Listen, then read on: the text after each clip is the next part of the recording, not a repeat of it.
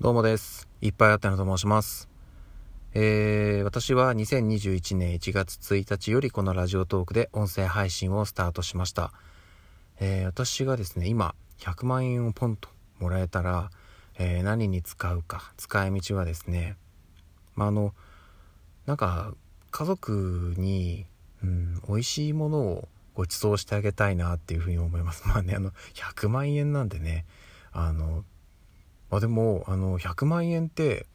うん、あの、使い方によっては、100万まではいかないですけど、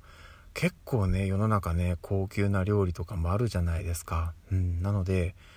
なかなかね、まあ子供たちもそうですけど、やっぱりね、普段からこう、子育てとかね、何かと苦労をかけてしまってるうちの妻に、うん、普段はなかなかね、食べれないものとかを、こういう機会なんでね、うん、食べてもらいたいなっていうふうに思います。でその家族でワイワイ何か食べに行くっていうのもいいですし、うん、なんか本当に妻にねゆっくり美味しいものを食べてもらいたいなっていうふうにも思います。はい、